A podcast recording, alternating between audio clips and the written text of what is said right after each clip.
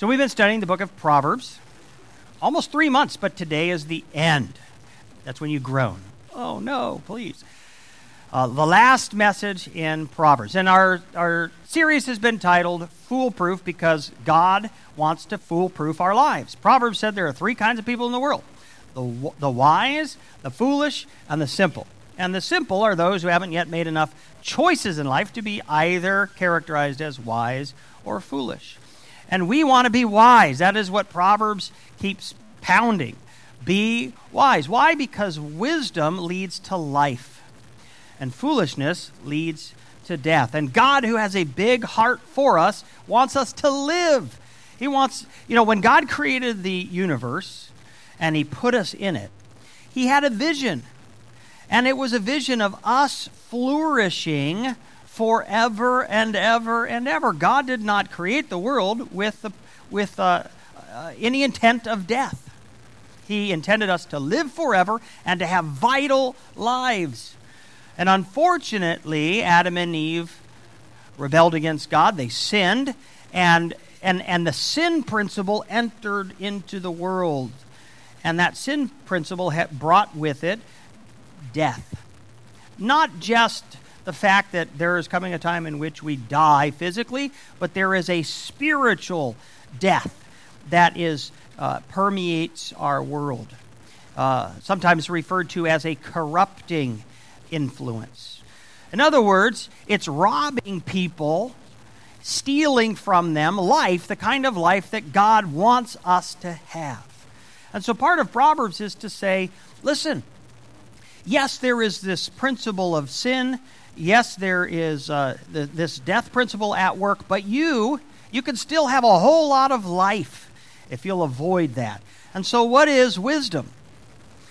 Well, wisdom is uh, living a life that, for the most part, well, as much as possible, kind of avoids the death that is linked up with sin, which is why in Proverbs, a synonym of, of wisdom, the wise, are also referred to as the righteous. And the foolish are often referred to as the wicked. Because it, it, it's wickedness that is tied up with death, and it is righteousness that is tied up with life. Proverbs says that not everyone living is equally alive. Uh, a pulse is not all that matters. There is a quality of life, and it's not the American dream quality of life. It's, it's the kind of life that God meant us to live. And there is a, there is a, a kind of life that we can have that uh, when we dabble in sin and when we're disobeying God, when we're living uh, wicked lives, it gets uh, siphoned off.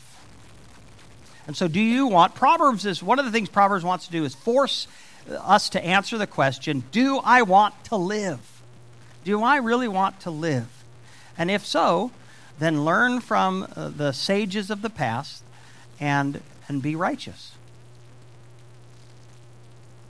So I think it's appropriate at the end of our uh, at the end of our uh, series to ask that question uh, of ourselves: Do I want to live? Do I want uh, all of life that God has for me? Well, if you do, Look for it on the path of righteousness. Turn in your Bibles, if you would, to Proverbs chapter 12, verse 28. This is our text for today. We're just going to sit on this thing and tease it out. Where can life be found?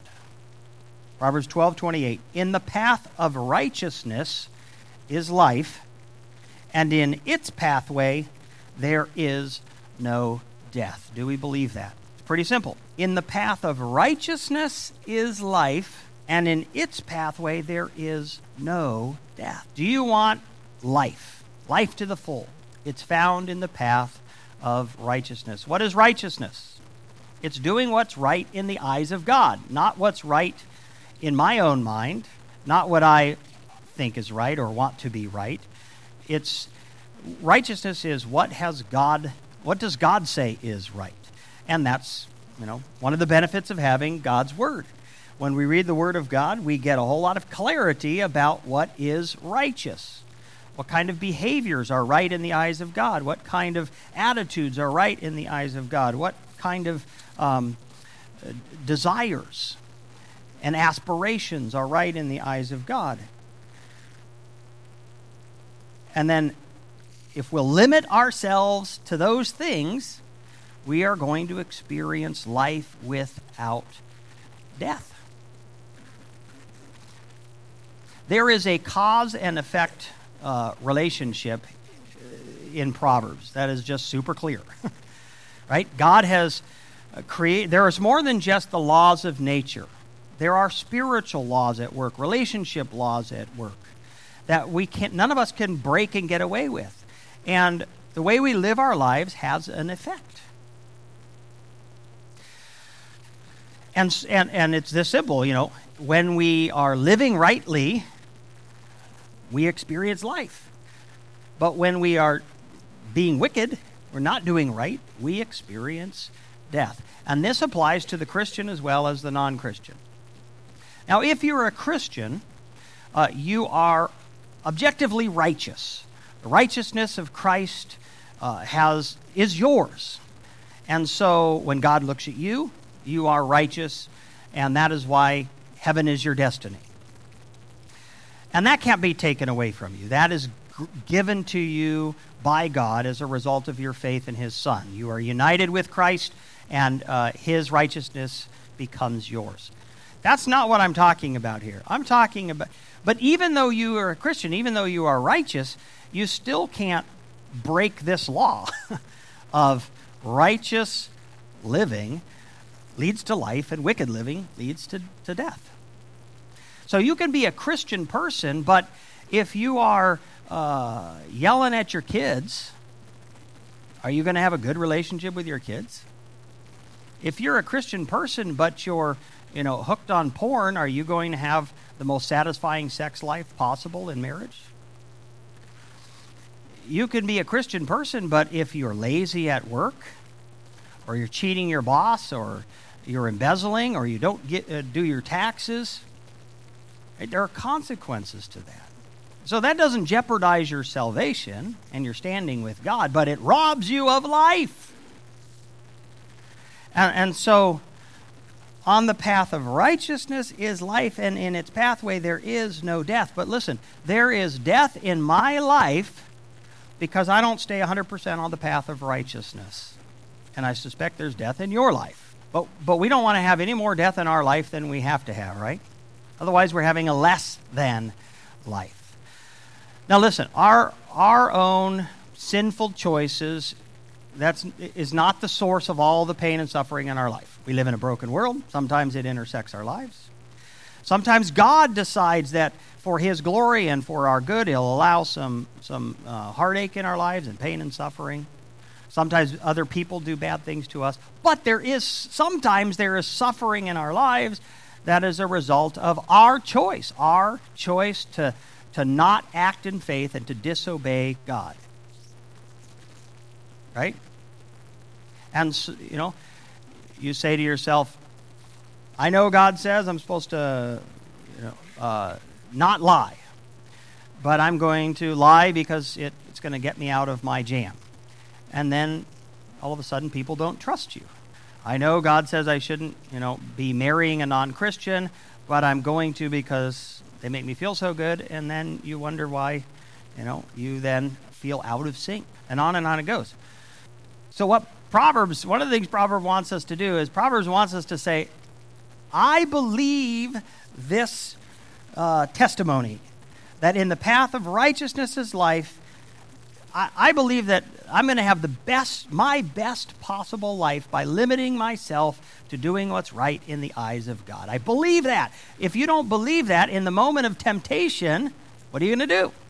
Because what is temptation? Temptation is always, yeah, in the path of righteousness is life most of the time, but not in this specific instance, right? Not in my life right here, right now.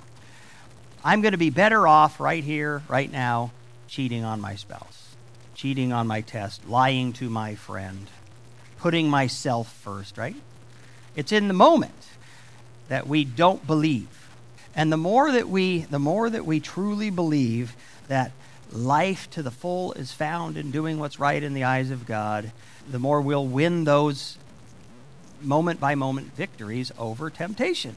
Because we say, yeah, that looks good right now, but I believe that every time I disobey God, every time I do what is wrong in God's eyes as revealed in Scripture, it's going to come back and bite me.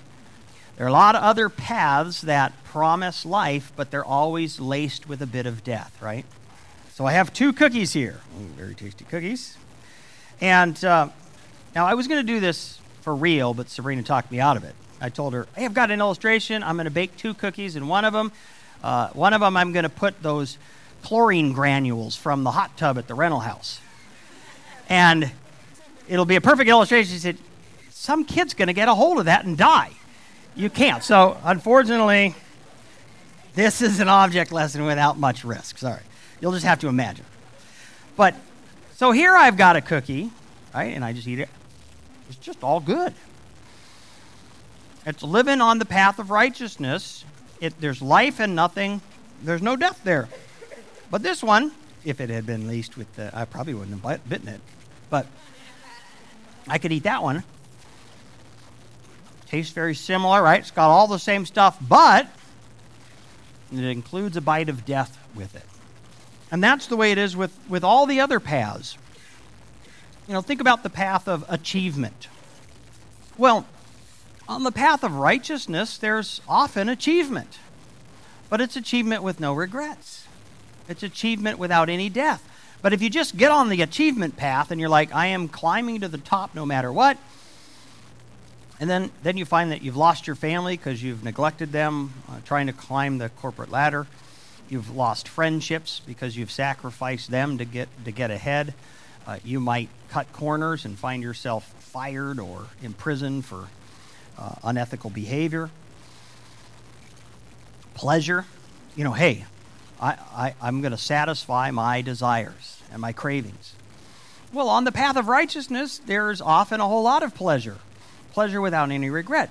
But you jump on the pleasure path, and next thing you know, you're you got a sexually transmitted disease, or you're uh, hooked on drugs, or your body's broken down because you're not taking care of yourself, right?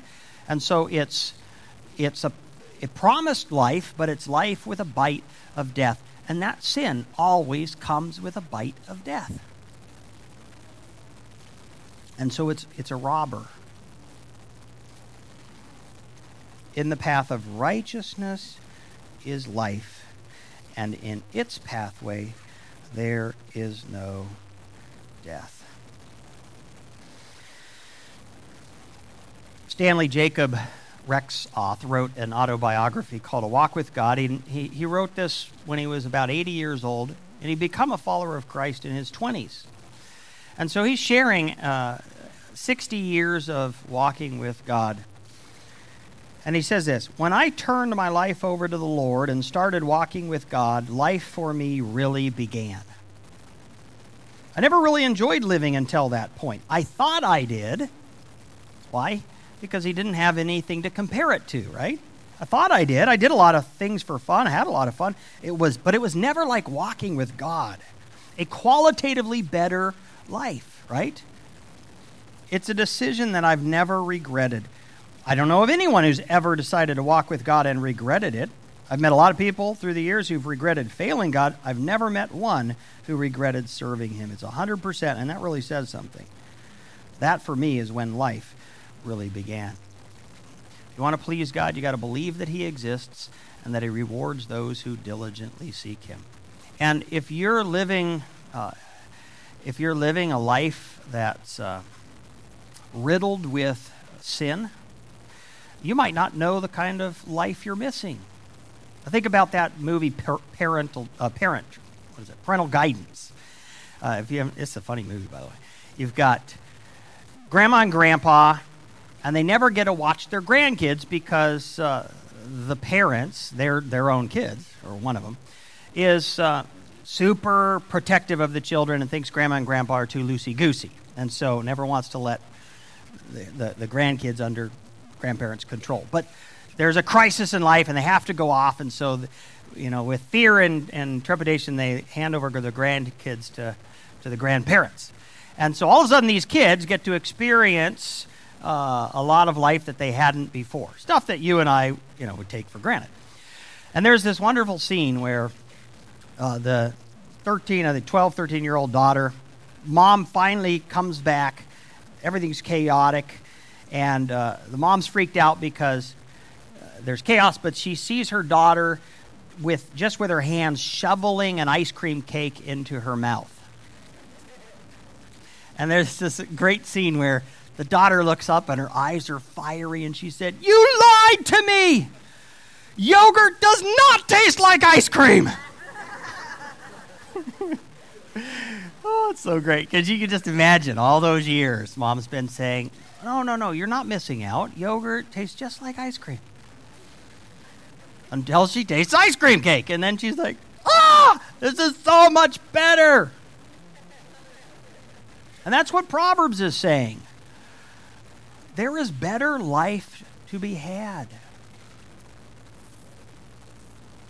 In the path of righteousness is life. What path are you on?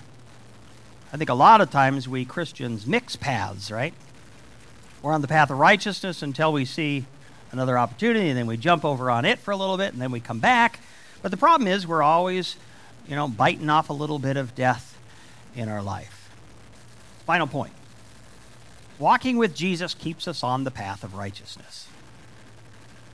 We, wanna, we, be, we believe that uh, righteousness is where, uh, the path of righteousness is where life is to be found. We want to hang out there. So, how do we do that? Walk with Jesus. Jesus spends 100% of his time on the path of righteousness. So, if we're walking with him, that's where we'll find ourselves. So, how do we do that? Very practically. Well, you got to remember that uh, Jesus is, yes, he's God, but he's a person. He's a personal God. And so we hang out with Jesus much like they hang out with other people. And so the church throughout the centuries has talked about the uh, importance of the spiritual disciplines. You read the Bible. When you're reading the Bible, Jesus is talking to you. You talk to him through prayer.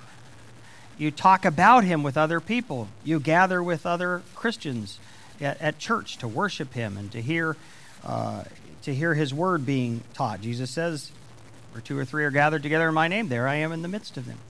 You share your faith in Christ with other people. You're on mission with God. You obey His commands. Very practical ways that we can walk with Christ and, and thereby hang out on the path of righteousness. And so it could be that one of the reasons you're having a, a hard time hanging out on the path of righteousness is because you're not prioritizing your spiritual life. You're not prioritizing your relationship with Jesus.